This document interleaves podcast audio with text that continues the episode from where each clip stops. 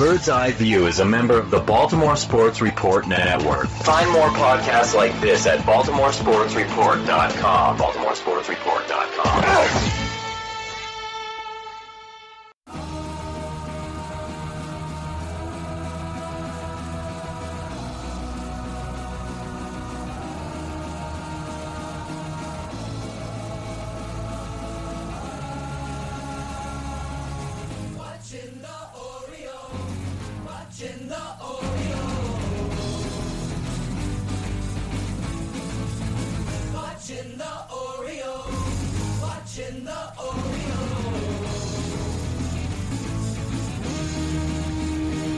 welcome back to Bird's Eye View. When it comes to the Orioles, this weekly podcast is your official source for lack of insight and for baseless opinion.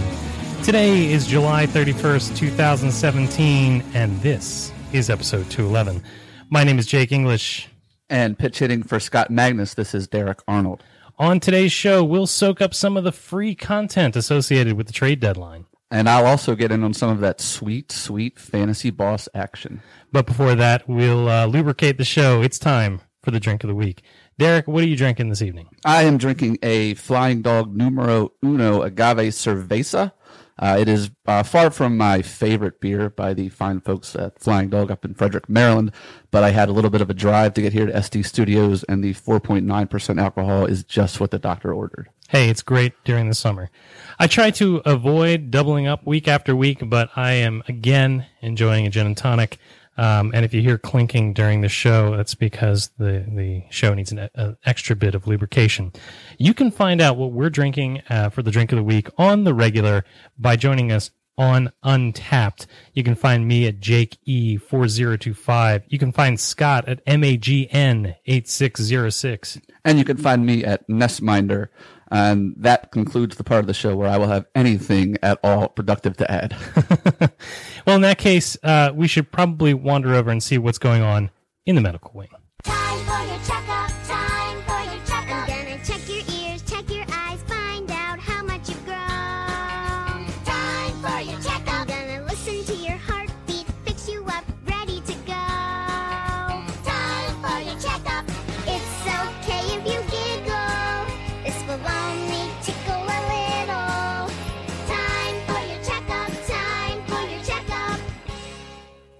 Look, there's nothing going on in the uh, in the medical wing. There are no readily handy excuses for the Orioles right now. Uh, in fact, you might even say that the fact that JJ Hardy is on the DL is a is a boost rather than a, a hindrance to the team. Hardy's still on the DL. He was moved to the 60 day. Flaherty is still doing whatever it is that Flaherty's do to try to get back. Santander is still not being given back to the uh, Red Sox. What's the deal with Mark Trumbo though? Yeah, uh, Trumbo, who the other day was, uh, I think Sunday was scratched from the lineup right before the game and got O's Twitter all buzz. That That's maybe, not suspicious at all. that maybe the Orioles somehow dumped that contract on someone, and we were very excited. Um, turns out he just uh, supposedly uh, hurt himself lifting weights, which is what one does before a baseball game.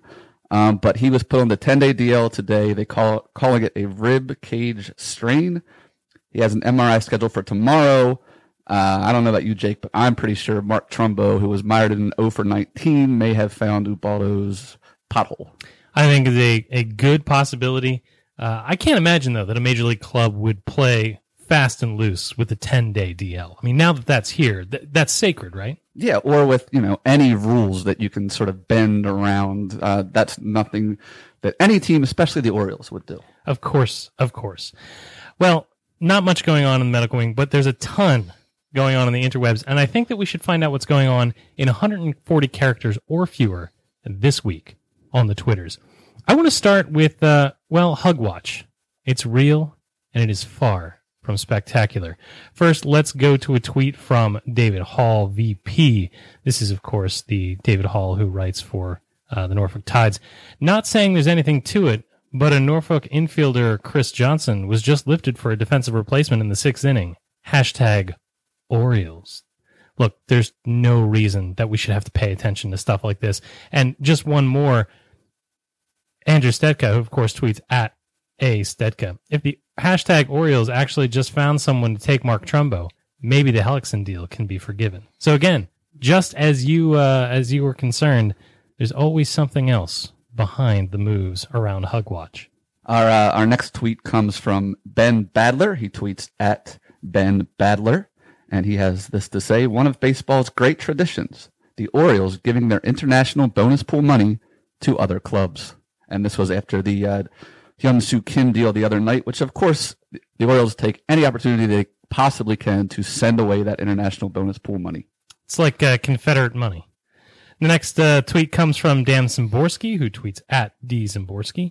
Seriously, after the way Kim was treated in Baltimore, if I'm a KBO hitter, I'm not sure I'd even consider signing with the team. Now that's an interesting thought, Derek. What do you think? Outside of the at one point official ban on the Orioles when it comes to South Korea, what do you think of a uh, unofficial ban as far as the players are concerned, not wanting to be treated this way? Yeah, I mean, this is sort of a tinfoil hat thing, if you like to think of it that way. But one of our uh, Eutaw Street Report writers, um, Jonathan French, I know he has some opinions that a lot of people maybe find grating, but he is a huge Hyunsoo Kim fan. And um, he's been saying for a while that the way Buck Showalter and the Orioles treated Kim cannot reflect well upon them when it comes to their chances of signing a similar player in the future. Do you think that holds any water, or do you think money's money? I would say probably the former, just because I'm a pessimistic Orioles fan, and if something can go wrong, it will go wrong. And if, if they can make something worse by just not making any sense, they're happy to do that. And so that's what I'm going to say happened here until we see our next uh, great Korean hope. Sure. Our next tweet, I, I just can't. this tweet makes me sad on so many levels. This is a tweet from the Phillies organization, who tweet at Phillies. Hashtag Phillies traded Jeremy Hellickson and cash to Baltimore for outfielder Hyunsoo Kim, left-handed pitcher Garrett Cleavinger, and of course, international amateur signing bonus pool space. I think that's just attached to any contract the Orioles send anywhere. It's just like monopoly money they staple to the bottom, I, I think it's a uh, it's a form letter, and they just you know they forget to take it off.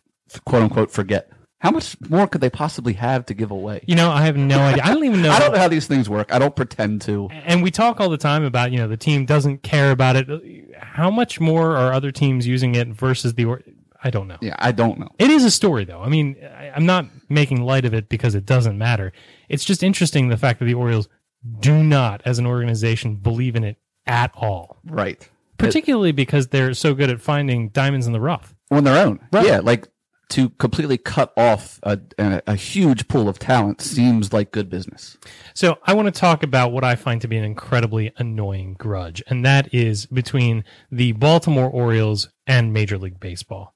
This is a tweet that comes to us from Jeff Long, who tweets at Jeff Long BP. Reminder that this All-Star game is the continued punishment of the Orioles by Selig for a bad deal that he agreed to. With a great uh, uh, link to a great article that you should go check out on Baseball Prospectus by Mr. Long. And this is ridiculous. You know, the the Orioles uh, made a deal with Major League Baseball to allow the Nationals to to come into their territory, and whether or not you think that was a good decision or not, whether or not you thought it was fair or not, you know, whether or not you're moved by the fact that the Washington Nationals are the only baseball team that don't control their own- media rights, all that aside, it is the deal that was signed and the ownership group that took over after baseball, which owned the team, made the deal. It was not a surprise to them, and so at this point, all that's happening is that the deal is being negotiated out the way it was supposed to. I don't as me, as much as I view Peter Angelos as a villain in so many ways. This is just one where I don't. And looking at the way that the All-Star games have been awarded as the jewel of baseball in Camden Yards sits and waits for another All-Star game, it's petty. It's petty and it's petty with money, which is just ridiculous. Yeah, it's awful, and it makes everyone involved look like some children. Like you said, you have this gem of a field that everyone still loves, everyone talks about, and it's been 24 years. Is that right? 1990, yeah, 24 years since the last All Star game there. Um, they are absolutely quote unquote due for another one, and yet there is no indication that it's going to happen, and everyone just sort of knows that it's because of this silly little MASN MLB feud. Sure, I mean going to the National League three times in a row, awarding it to Washington, Toronto. I mean, geez, you know who who else can they can they give it to that the Orioles have lately had beef with? All right, our uh, next tweet. Uh, that this one was from this afternoon. This comes from Evan Grant. He tweets at Evan underscore P underscore Grant. Wonder if once again the Orioles will fail to use Britton when it most matters. Ooh, that hurts. That is a painful one. Uh, we'll talk more about that in a few minutes. But of course, that is uh, in reference to today's uh, 4 p.m. trade deadline, which just passed. Our final tweet this week on the Twitters comes from Chris Dufresne. He tweets at Duff Rankman. Yeah, you heard that right. At Duff Rankman. He did it. Albert Pujols caps big day by grounding into 350th double play, tying Cal Ripken Jr. for MLB record. Hashtag LA Angels. A dubious distinction, but I gotta be honest, I thought it was kind of cool that Cal Ripken, who had this illustrious, amazing career, who was remembered for so many great things, not only here in his hometown, but abroad, uh, also had this this terrible record to his name. I, I thought it was kind of cool, the uh, the alpha and the omega, if you will. But now the time has passed, I'm sorry, Kyle. And you know what? If someone had to take it from you, why not Albert Pujols? and he's still got plenty of time to play, so he, oh yeah, he's probably grounding double plays right now. he can put that like well away. Well, yeah, well in the rear view. He he can put it out of reach the same way uh, Ripken put the streak out of reach. But hey, Cal Ripken's time may be past. Something else passed this afternoon, and that's the trade deadline. Let's take a quick break and come back and talk all about the fun that was the MLB trade deadline.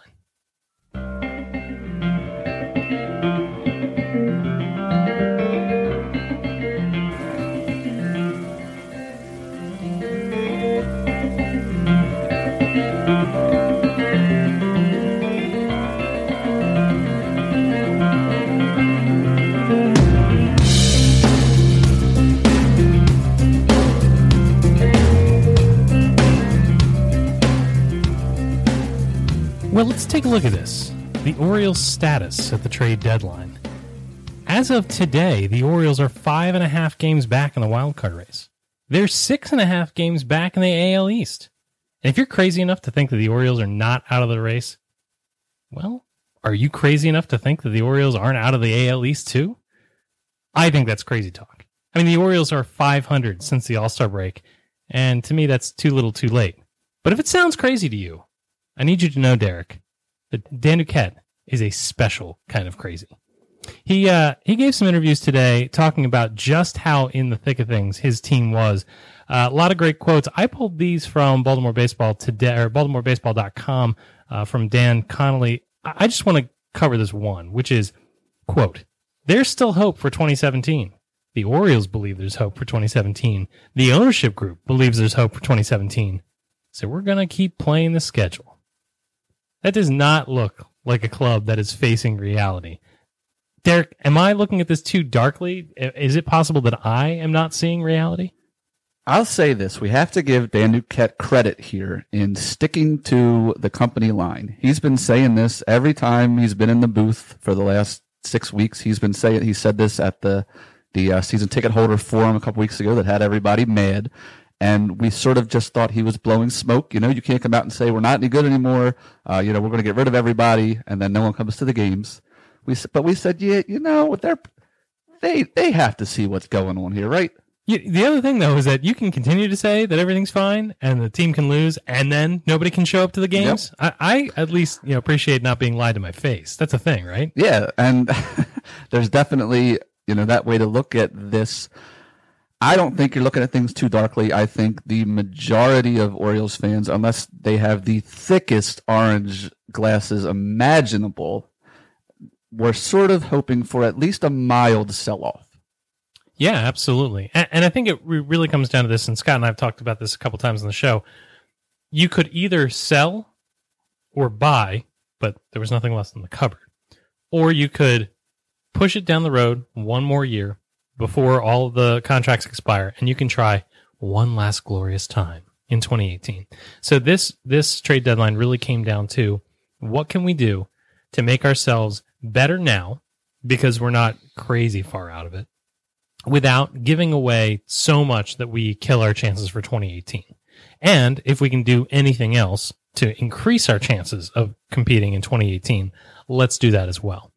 Um, and whether or not you agree that that's prudent, whether or not you, whether or not that's what you would have done, that is clearly what the Orioles are doing. Like that is their strategy. And I can uh, scream into the microphone in my mother's basement on Monday nights as much as I want, and that's just not going to change. So if we reset our expectations and we we define success as trying to be better now, even by a little bit, and trying not to shoot ourselves in the foot next year, and maybe even helping ourselves out for next year and beyond. Setting the bar of success there, I would ask you, how did we do? If that's the bar for success, I would say that um, they sort of missed the boat on a couple things that I would have liked to see happen. Like, I wasn't surprised per se that Zach Britton's still here, that Brad Brach's still here. Ob- obviously, that Manny Machado is still here. Uh, he wasn't going anywhere. I sort of thought um, if they could get something that they wanted for Britton, they would have done it. But that didn't happen. So where are we now?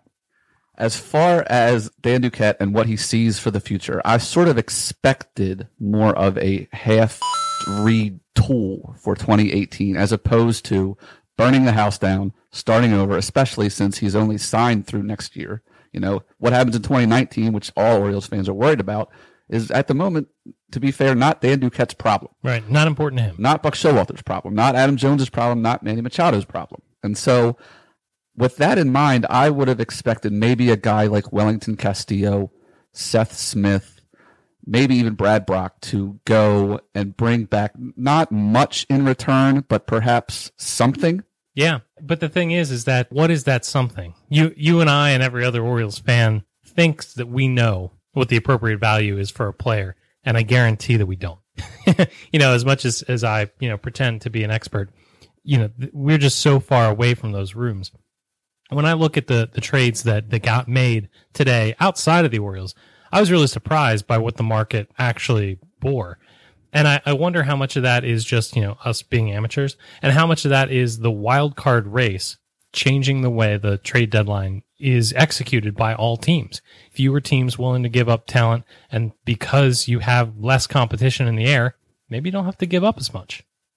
Yeah, and um, I think Dan Duquette also said that they were trying to work things for Britton, but the market for relief pitchers this year was not what it was last year. And as much as Orioles fans for the last month have loved to look at what the Yankees got last year for Chapman and Miller and said we can do that too. You know, we hate to admit it. Every year is different. Um, you know, the ebbs and flows of what the market dictates. In the end, we'll all be glad if we find out that the deals that were on the table for Britton really didn't live up to what we wanted, and therefore Dan Duquette didn't make a trade just to say he made a trade. Sure. I think the only thing that's unfortunate is that Britton was really the best trade chip that we had in the fact that uh, a light a lockdown lights out closer is a complete luxury when your starters are getting kicked out in the fourth. If you're incapable of getting a lead, if you're incapable of holding a lead, if you're incapable of scoring runs, you don't need an all world closer. And the, the rest of the bullpen's probably good enough. So it's just a shame that this perfect trade chip that they had wasn't a good fit for the market. So what did they do? Well, they went out and they got Hellickson. They went out and got Hellickson, and I feel like the package, and we laughed about the international tr- bonus. Bonus money. I don't think that they gave up a ton for him, unless you know Cleavinger goes on to have a, a bang up career. And we weren't using Kim anyway. But my question is, all right, so you now have Jer- Jeremy Hellickson, who had one good year that one time. Can he be better than the uh, borderline MLB history worst starting rotation that we've got? And then who do you drop from the rotation? Yeah, I mean, I'm with you on they didn't give up much, you know, because we don't know what Garrett Cleavinger will be, and whatever he ends up as somewhere else, it's not fair to say he would be that here, as we've said about so many pitchers and the way the Orioles do not develop them. I was a big fan of Kim. They weren't using him. I, I'm happy to see them move him along to where he can do something else. As for Hellickson, I don't know how his 5.21 Ks per nine makes the Orioles rotation any better. He averages 5.2 innings uh, per start in the National League East, pitching against the Marlins and the Braves and stuff. He's had some success in the AL East. Uh, he was with the Rays from 2010 through 2014. But is he still that guy who can come in and at least sort of settle the ship, give us six innings, and not the same six innings that we're going to get from Wade Miley and Ubaldo, where yeah, he eight innings and we're losing seven to one. Right. But I- I, do wonder, like here on Monday night, we're watching Baldo Jimenez pitch, and so far the, the house isn't on fire, but you know, there's always time. Ubaldo's been a mess. Miley's been a mess. You know, Chris Tillman has been very disappointing. Dylan Bundy's running out of gas. And until very recently, uh, Kevin Gausman was a train wreck. Who do you bump out? Yeah, I, I'm wondering if it, it'll be something where everyone gets skipped every other time except for maybe Kevin Gausman. Is that something they could do? Could Buck get creative, go to a six man rotation, give everyone a little bit more rest? Um, I don't think that's what'll happen, but you know, I- I could also see something like Dylan Bundy, um, maybe finding that pothole that Mark Trumbo's got his foot stuck in right now. As far as Ubaldo and Miley, you get what you get with them, and I feel like at this point, um, Buck is happy to just roll with them. And so maybe of those options, I think Bundy going on the DL. I think that is the most likely. I, I think between Ubaldo and Wade Miley, between those two, it would probably be Miley that would get the boot. Only because, from an organizational pride standpoint, I think they've stuck with Ubaldo this long, stubbornly, that it would be a real something for them to to part ways with him. And he does throw a gem every, every once in a while. Whereas with Miley, the every once in a while is the oh he didn't explode. Right. Um, I'm curious to get your opinion. I've seen um, sentiment sort of divided on this, where some fans think that Ubaldo's still here because Dan Duquette is holding on to his own pride, that he made that signing and he's going to get something out of this, darn it. And there's another group of fans, and as far as I know, no one knows the answer to this, who says that the owner just refuses to eat that contract. And he has for the last two years. The people have said, cut this guy. And he still does with two months to go. I, I think with as much money as has been thrown away over the last five years, it is hard for me to believe that Ubaldo Jimenez is here because Peter Angelos doesn't want to waste the money.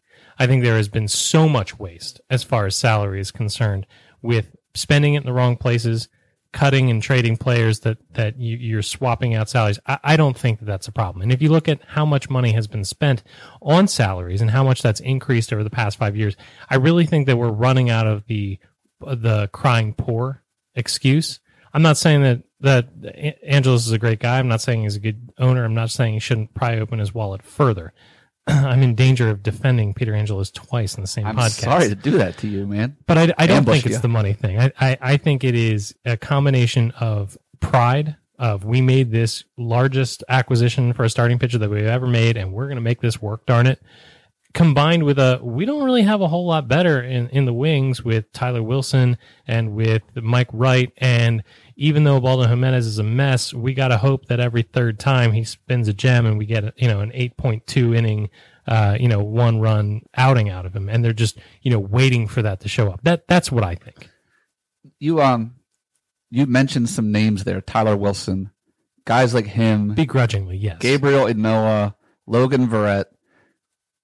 Don't you think that maybe they could have gotten some guys for Hyunsoo Kim and international money, which you know, please take this from and, us. and we don't we, want it. we've got so much of it. use that and maybe get a guy who's not in a contract year who can maybe you know have a high ceiling of being a number five starter next year you know i i just would have rather seen that trade go for someone like that that has some hope for next year not a free agent at the end of the year who can help this rotation next year I agree with you, but I don't think that guy exists. I don't think that there's an extra starter hanging about in the league. I think if you're good enough to be in the majors, you're in the majors. You know, there's there's no team that's got the spot starter hanging out in in the bullpen that isn't getting a shot. There, there's nobody hiding out in the minors who's you know a known quantity as far as the team's concerned that they can come in and be a spot starter, right? It's all crapshoots, and it's it's diamonds in the rough, and it's surprises.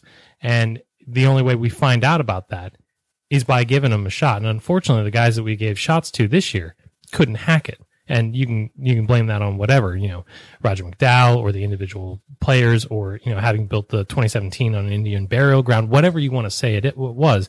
You would think that the quantity of Wilson and Wright and Ynoa and Verrett and all the other guys that were that were there, that somebody would have been able to give us you know five innings every fifth day and not crap their pants, but we just we couldn't. right that somebody would have been Ariel Miranda or um I I'm drawing a blank. What's the fellow's name who we got rid of? Parker Bridwell. Sure. Five and one with a two eight three Sure. ERA. It sure would be Davies, nice for I us mean, to be on, yeah. taking advantage of that. But you know what? Those corner outfielders we got, they were they were important. All right, so I want to talk a little bit more about some of those uh, ghosts of, of deadlines past. But before we leave Hellickson, I don't think this hurts. I don't think this hurts the Orioles, and I don't think we gave up too much. Do, do, do you disagree with that assessment? I do not. Um, in a vacuum, the move the move is fine. Right. And it's lateral at worst. Yes. All right, let's talk about Tim Beckham. And I, I just want to say this Tim Beckham has owned the Orioles this year, so it's kind of nice to not have to worry about him anymore. Um, but Tim Beckham was acquired uh, late at the deadline. Uh, Like 404, right. it it came through And, and for reasons is, for reasons. is all I can say. So w- tell me, who is this Tim Beckham? this was nuts, man. There were no indications. There were no rumors. You know, not even like the fake Ken Rosenthal was saying Tim Beckham's going to the Orioles because who would retweet that? But you know, it came literally out of I don't not literally because he plays shortstop. It came out of figuratively out of left field, and you know, or- Orioles Twitter was just sort of sp- head spinning, like what, who, why? Um, Tim Beckham. He was the number one overall pick back in 2008. And that means something to Dan Duquette. If you're a former first round pick, if you're a former first overall pick, you have value. You have had value at some point, and so he is going to invest in you heavily. yeah, let's let's try to get whatever we can out of that. He's a he's he's the owner of a career 247, 299, 421 slash line.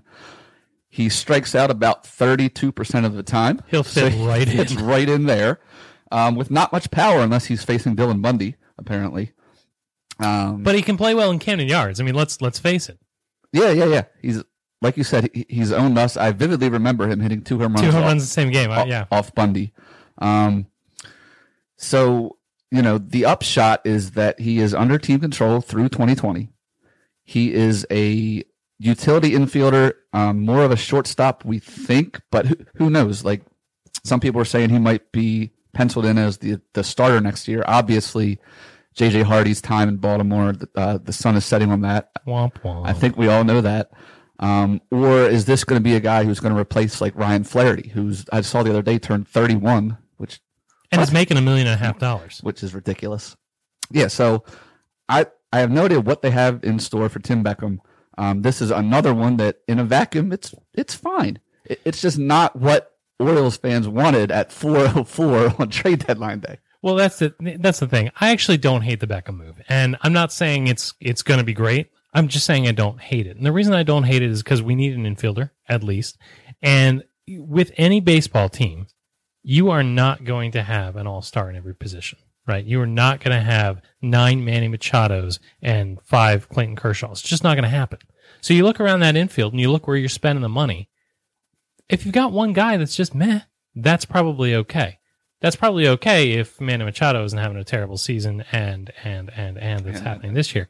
But I think that if you are going to invest in the team in other ways to try to make another run at it in 2018, uh, and shortstop is just the place where you're going to lose, instead of running out a, a Ruben Tejada or uh, good lord a JJ Hardy, maybe a Tim Beckham is the kind of guy that you need to put there with heavy rotation in from your utility infielder, who may be Ryan Flaherty or someone else like that, you know, maybe even a Ruben Tejada, and kind of plug the hole. Not a great player, but not terrible, and you can see what you got for the next three years. Yeah, and I believe he's 27. Um, you know, his his numbers are coming up a little bit, and you know, if the plan is for him to go into spring training 2018 as the shortstop, that's fine with me. And again, we gave up a Aberdeen pitcher. We Right, gave so a low A pitcher. Remember the name Tobias Myers for when he goes 15 and 2 for Tampa in 2021. By the way, Scotty lost his mind with the Arrested Development references once we got a Tobias involved. I saw those poor spastics saying, "I wish we were still on Twitter," and I said, "Dude, BV's got this. They're on it." We just wish that the Spasics were still recording. So um, I, I don't I don't really have a problem with the Beckham move, but again, I think you hit it on the head. Not what you wanted to see at 404. I will say, however, that the Baltimore fans probably could not have been satiated. There was no way to satisfy. We're pissed with the way the season's going. Uh, we're basically, you know, inches away from grabbing the pitchforks and the torches as it is.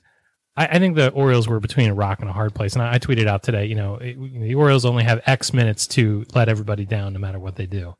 Um, outside of trading away Britton and getting something of value either for for next year or the, the distant future for us just to screw up.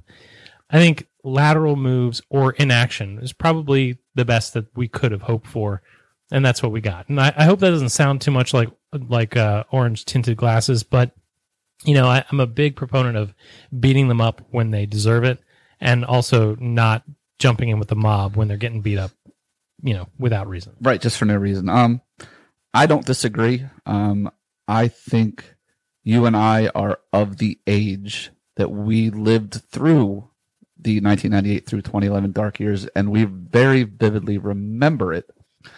And then if you read through Orioles Twitter, a lot of the people who have been saying, you know, not just trade Britton, but trade Brach and trade Machado and burn this thing down and rebuild. It'll be easy. You'll, you'll be contending again in 2019. It's mostly the people about 10 years younger than us who see other, you know, they see Houston doing that. Sure. It would be great if, you know, you could flip a switch and say, all right, now we're rebuilding and two years we'll be good again those of us over, you know, 32, 33 years old, we do not trust the Orioles to do that right. And as a result, we are sort of relieved that they're saying, you know what? Let's try to win again in 2018. You know, it's funny because I feel like there have been very few sexy Orioles trade deadlines, right? Even when they were good. And during the dark ages, the trade deadline passed and it was terrible. It was a terrible day because you would watch other teams get better. You would watch other teams get better who were then going to go and make the playoffs. And it was always, you know, the Yankees and the Red Sox and, you know, the Angels and whoever. And from the Orioles standpoint, you didn't have any really good players anyway. So you knew that you were, weren't going to really be involved. And so the question was like, what other has been are we going to get? Or, you know, can we maybe trade something off that will make us a little bit better? It was just a depressing day. And then when the Orioles got good, I don't really feel like the trade deadline was that great. And in fact, there was a, an article that Paul Folkemer put out on BaltimoreBaseball.com, and he gave some grades of Duquette's summer deals with the Orioles. And I, I encourage you to go out and take a look at that because I, I don't want to read it to you over the, the podcast. But Warning, it is a slideshow. Paul, come on, man. It's a great article, but slideshows, but a couple notables. These are these are deals that I forgot about. Right? You, you all remember the the the Parra deal. You remember the De Aza deal. But hey, you remember Jim Thome in 2012? I think that that was actually an August deal rather than a, a trade trade Yeah. deadline deal. after the waiver. Yeah. Um, but uh, Francisco Rodriguez, I, I com- again, I have completely blocked that out, and that that was out. supposed to be good. Yeah. didn't work out so well for us. That's funny, man. I um I for some reason I remember both of those. Jim Thome, I have a specific memory of him hitting a ball that I thought was out in Boston. It was heading toward the fest, the pesky pole, and it bounced on that you know the stupid little corner over there. But the reason I remember Jim Thome most is because there was some anecdote around that he was the one that convinced Chris Davis to use a freaking oak tree for a bat. You know, to get the 40 ounce bat or whatever it is he started using. That the next year worked. Cadillac. The next year worked wonders. If you remember Chris Davis in 2013, and that's been you know in the, in the subsequent years, I've been saying Chris use a lighter bat, man. Just try to put the bat on the ball. Look what you did, Jim Thome. Yeah, right. so yeah, that's why I remember Jim Thome. Francisco Rodriguez, I remember because I like to call him H Rod because, and I saw this in Paul's article, and it it's one of those things where it was exactly how I remembered it. He he gave up home runs in his first four Orioles appearances. so not K Rod, he's H Rod. And after that, Buck just sort of, you know, he, he came in from mop up duty and he was just a, a bum. I can't imagine why I forgot about him. Right. Right. Uh, Michael Morse. We remember the bad around here. well, Michael Morse, I do remember coming in and just being completely useless. That's worthless. He was worthless. And, you know, he, he- when when we got him, it was such a good idea because you know, power bat, almost like the Trumbo effect. Like, God, can you imagine what that's going to be like at Camden Yards? And not so much. There was injury involved, if I'm not mistaken. which he didn't tell anyone until after the season. Which, again, thank you, Paul, f- for the reminder. Yeah, he was like one for tw- three for twenty something. They were all singles, and then that was, I believe, that was 2013. 2014, after the, the Royal the World Series, I, he had a huge home run Yeah. for the Giants in San Francisco, and I was that's the, where It's it doesn't feel good to see it in orange and black when it's not us. exactly beating the Royals. But uh, here's a here's a good one that I'd for, completely forgotten about. Matt Lindstrom.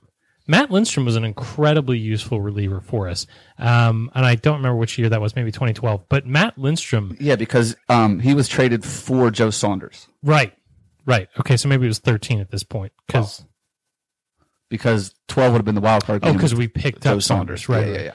But uh, Matt uh, Matt Lindstrom was was instrumental in a lot of meaningful Orioles baseball, and and uh, you know a guy that was a pivotal arm back there in the bullpen in kind of the early days of the Orioles bullpen being rock Being solid. great, yeah. Uh, but again, just completely drifted out of my brain. I do believe, and you know, listeners, correct me if I'm wrong. I think Matt Lindstrom was the first one to cue us in on Buck Showalter's usage of the term "dry hump."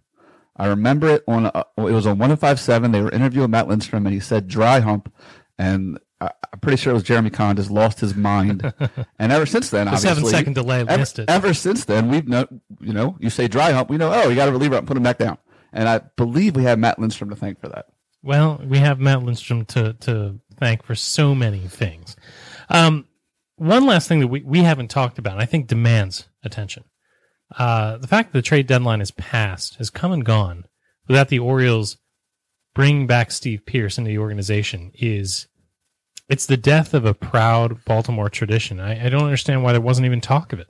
Did the trade deadline really pass if the Orioles haven't brought back Steve Pearce yet? It's a good question. I mean, I guess it could always happen in August. Did you see that Steve Pearce has hit walk-off grand slams twice in the past week? Derek, I've read that.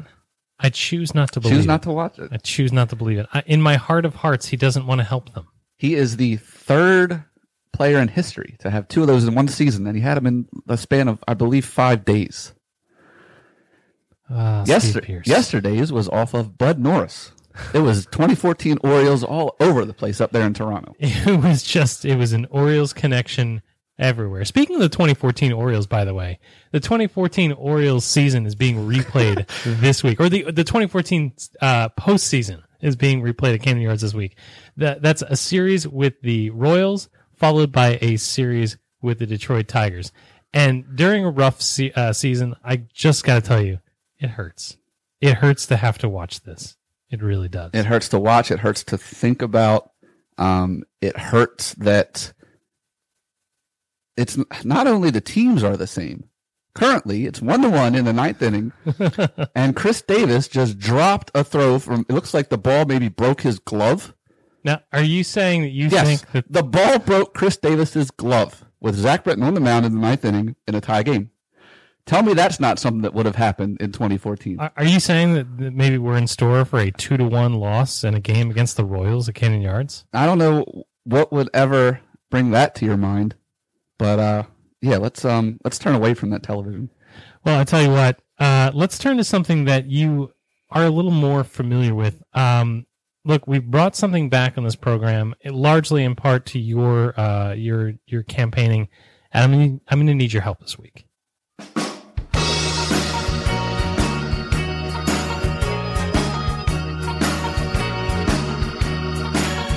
When it comes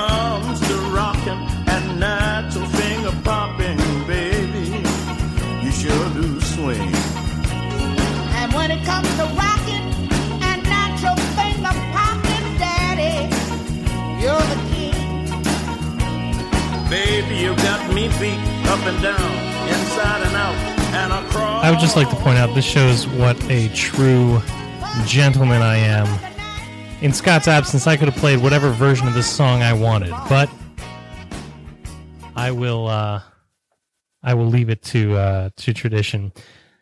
Scott won this week's fair and square. There was a little bit of drama last week, and frankly, he and I were a mess about this. Um, we were arguing over who had won, not realizing that we were defending the position that the other had taken the previous week, because apparently not even we listen to our own show. Um, but I am big enough to admit when things don't go my way. Last week's category was an either or. I pit uh, Hyunsoo Kim's at bats against Joey Rickard's hits, and I, I got to tell you, things got off to a marvelous start for me. I was really excited. Uh, Rickard got two hits in the same game, and I was like, I'm in the money. That, there's no way that Hyun Soo Kim is going to get more than, that, than two at bats, or that Rickard is going to stop hitting. Except he did just that. So that was all she wrote. Kim totaled four at bats, and so Scott takes this one fair and square, takes it clean. Uh, but the score, troublingly, is now three to nothing with two ties in Scott's favor. So this week, Derek, um, you you by the way may have single handedly brought fantasy back from the dead, and for that I can only thank you because that uh, that deep cuts thing was was getting ugly in a hurry. Um, but so now you have the distinct pleasure of choosing the fantasy boss category this week and playing in Scott's stead. So here we are. It's house money. What do you got for us? So first off, thanks for giving me credit for bringing back Fantasy Boss. Always a big fan. Um, I'm You're the one. I'm sorry to see you down 3-0 to 2. I believe when I lobbied for it to come back, I was really hoping for a comeback season from Jake.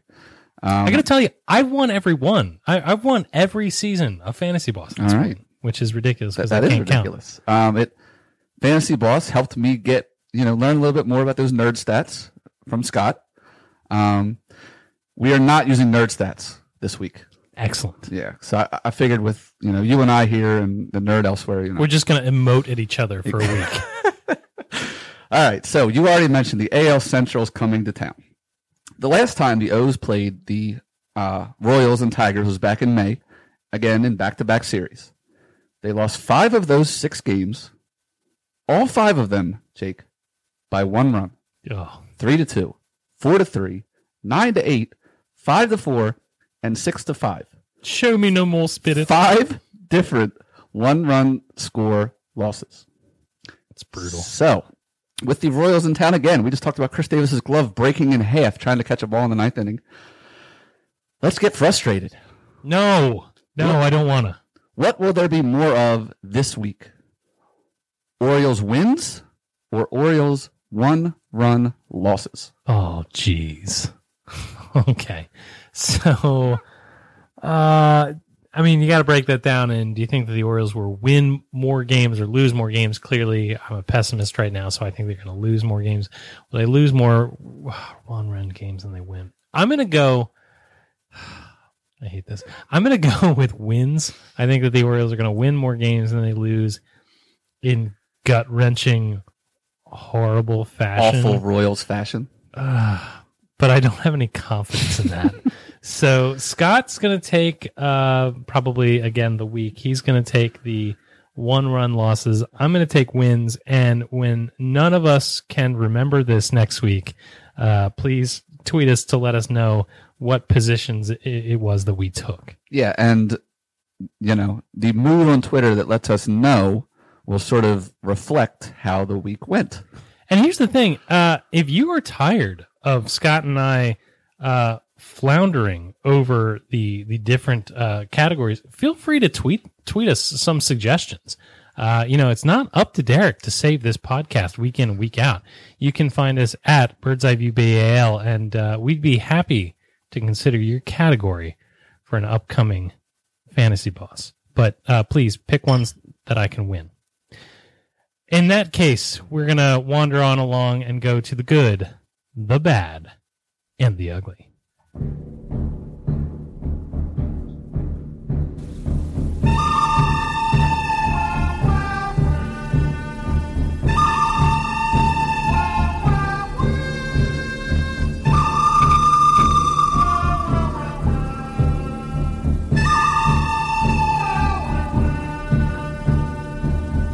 That's right. It's time again for the good, the bad, and the ugly. This is the part of the program where we tell you who made us proud to be Orioles fans, who made us ashamed to be Orioles fans, and, well, what was worse than that. So, Derek, take it away. What is your good for this week? Thank you, Jake. My good for the week, Kevin Gausman. In two starts last week, Kevin Gausman pitched 14 and two thirds innings, giving up 12 hits, six walks, 16 strikeouts in those 14 innings, and no earned runs. Excuse me? Not a single earned run Say it Kevin again. Gausman. Oh, And as a result of this, and you know, Kevin Gausman, I believe his last three starts, he's allowed maybe one earned run. He's having another great second half. I would like to propose that Kevin Gausman start spring training this year at about Thanksgiving. I like it. Maybe maybe the World Baseball Classic every year Yeah, for Kevin. for Kevin Gausman. I like that. All right, my good this week is the Cap 10. And it wasn't just the catch 2.0, though, I mean, that would have been enough, right? That was amazing. That was a, that was a great catch. The showboating, I wasn't sure if he had it.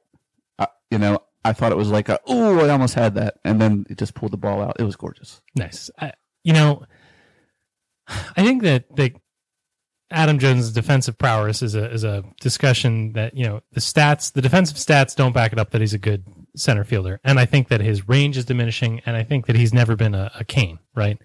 Um, but every once in a while, he flashes that he's still got it, and uh, Speaking of the World Baseball Classic, by the way. right? But it's not just the catch 2.0, and that would have been enough. But Adam Jones actually had it going on out of the leadoff spot offensively this week with 158 weighted runs created plus. And uh, you know, I mentioned the leadoff spot, but somebody's got to do it, and uh, it's nice. It's nice to see Adam Jones do well. You know, there's so many times where it, it's cringeworthy to watch him bat, but I love it when Adam Jones does well. He's one of my favorite players to root for. Uh, so he's my good this week. All right, very good. Let's uh let's move on to the bad. My bad this week, Darren O'Day. O'Day in three innings pitched, he he managed to strike out five guys, but he also gave up two more gopher balls, making for four in his last six outings. And Darren O'Day's had a problem like this before. I'm sure you remember. It was uh, late 2014. Very convenient time for you know to have ha- ha- speaking of the Royals and I, I choose not to remember. great time to have your, one of your best relievers struggling. Um, he was able to bounce back. Um, you know, it, it turned out that he was he, he was dealing with some injuries. I, I believe he had some shoulder problems earlier this year. I'm just wondering if maybe he's still a little bit hurt. And um, as a, as a matter of fact, I'm not wondering. I'm declaring on the BEB podcast that Darren O'Day is hurt, and I will not hear another word about it, haters. Is it is it is it possible that our hearts are just hurting because of Darren O'Day? No comment. All right. My bad for this week is Manny Machado. Manny Machado still not getting it done, no matter what the batted ball velocity says. Manny Machado is struggling. He had a 15 weighted runs created plus and a 201 WOBA this week. Luck or not, it's gross. It's gross. And not only is it gross, but it's gross out of the second hole. Now, here's the thing I don't understand.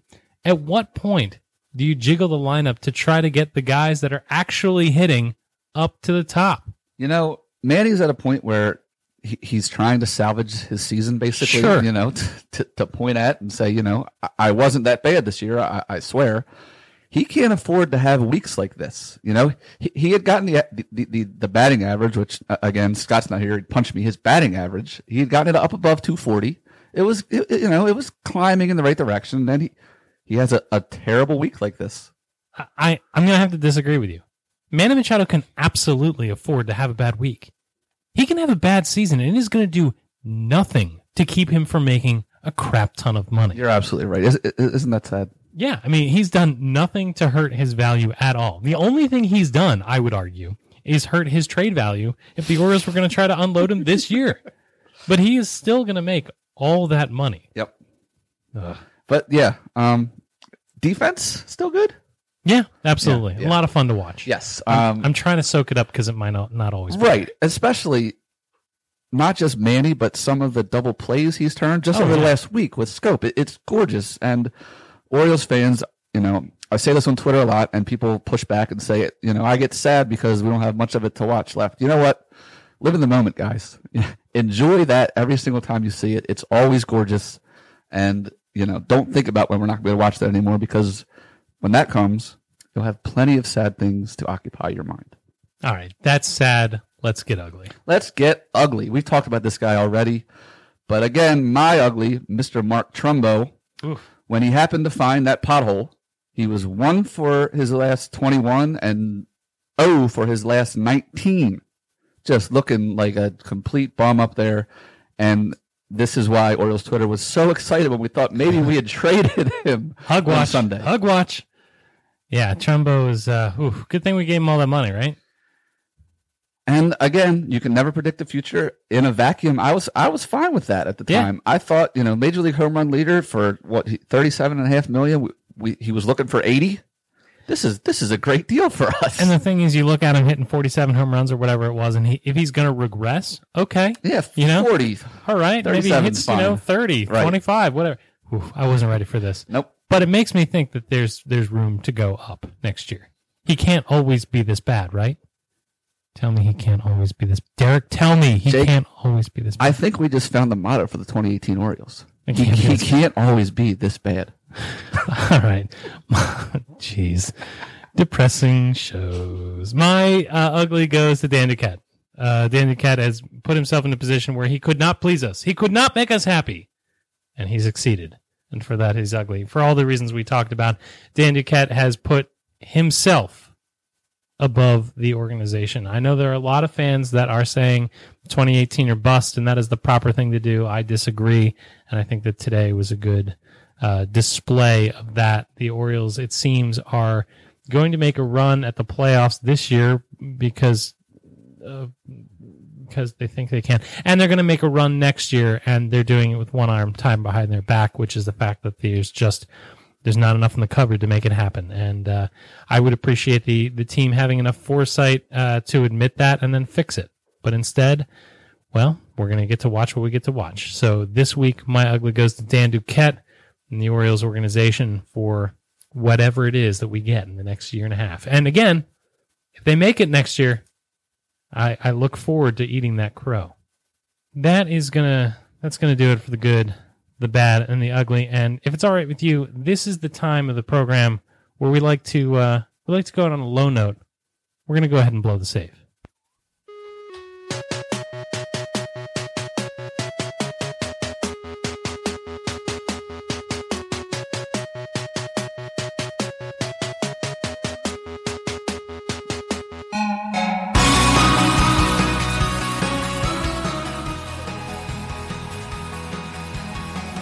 Derek, something else happened this week that we should probably talk about in the fact that uh, the Orioles were part of history.